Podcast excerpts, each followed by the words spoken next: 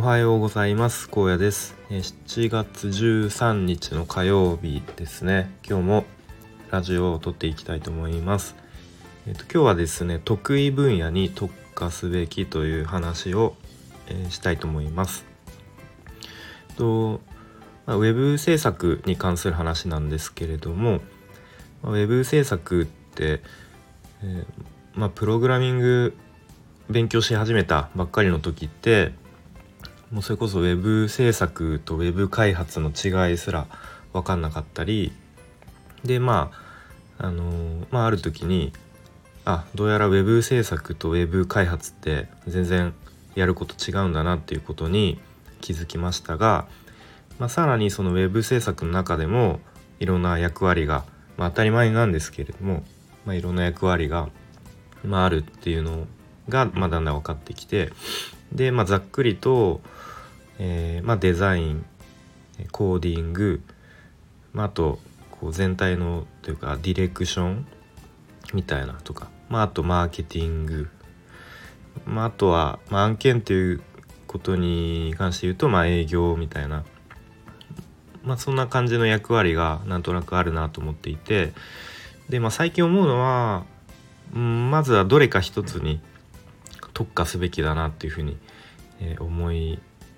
ました思っています。でまあ結構ツイッター見ていてもあのまあまずはこう自分の得意分野というかそういう専門分野で、えー、特化しましょうみたいな意見も見ますしと、まあ、僕みたいに本業もあってまあまあまだ子供もちっちゃいってなると本当に時間が限られるので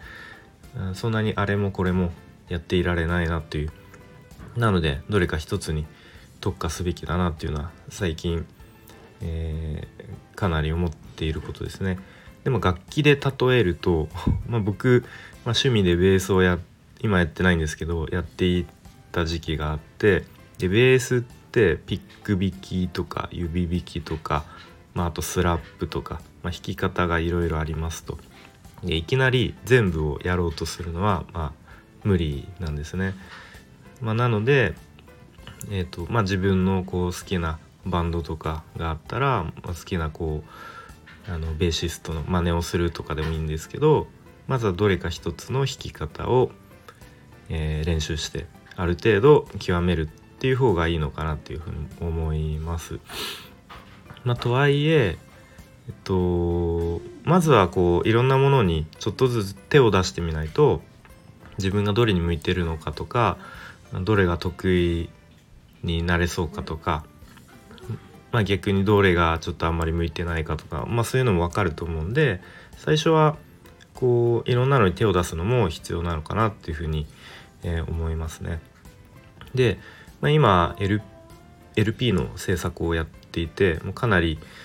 えーと、時間経っているんですけれども、まあ、最初の、えーと、ワイヤーフレーム作るところからワイヤーフレーム作ってデザインカンプを作るみたいなことを、まあ、あの XD っていうツールをつく使ってややっていますと。でまあその中で、まあ、デザインのこうしっかりこう体系的にこう学習というかあまり教材とかも使って勉強していないので、まあ、そこからいきなりこうやり始めてしまったので、えー、まあ、ちょっとそれも原因にはあるんですけれどもあんまりこうデザインってなんかしっくりこないなっていうかあんまりこうやっててめちゃめちゃ面白いっていうのはない今んとこないのでまあそれで言うと、まあ、最近コーディングはしてないんですけど改めてあコーディングってやっぱ楽しいなと思って早くコーディングやりたいなというふうに思っていますので、まあ、僕で言うとデザインよりやっぱコーディングの方が向いているというか、ま、得意なのかなっていうふうに思い思っています最近は。なのでと、まあ、今後ですね、まあ、一応デザインのこう知識とか、まあ、簡単に XD とか、えーとまあ、フォトショーとかもですかね使えるようになっておくのは大事かと思うんですけれどもあんまりそっちにこう、えー、重心を移しすぎずに、まあ、ちょっとコーディングをある程度もう本当に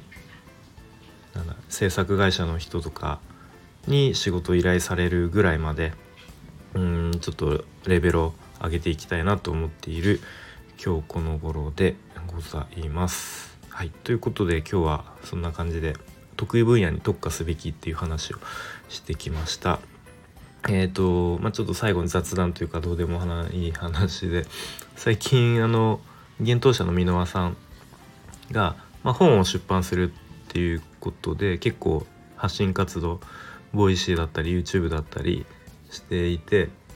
まあそれを見るうちにあなんかみこう結構箕輪さんの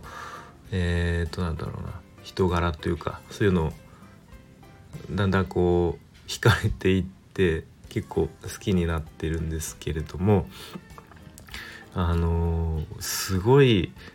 もうぶっ飛んでるなって思ったのが YouTube の生配信で結構最近ひろゆきさんとかメンタリスト DAIGO さんとか、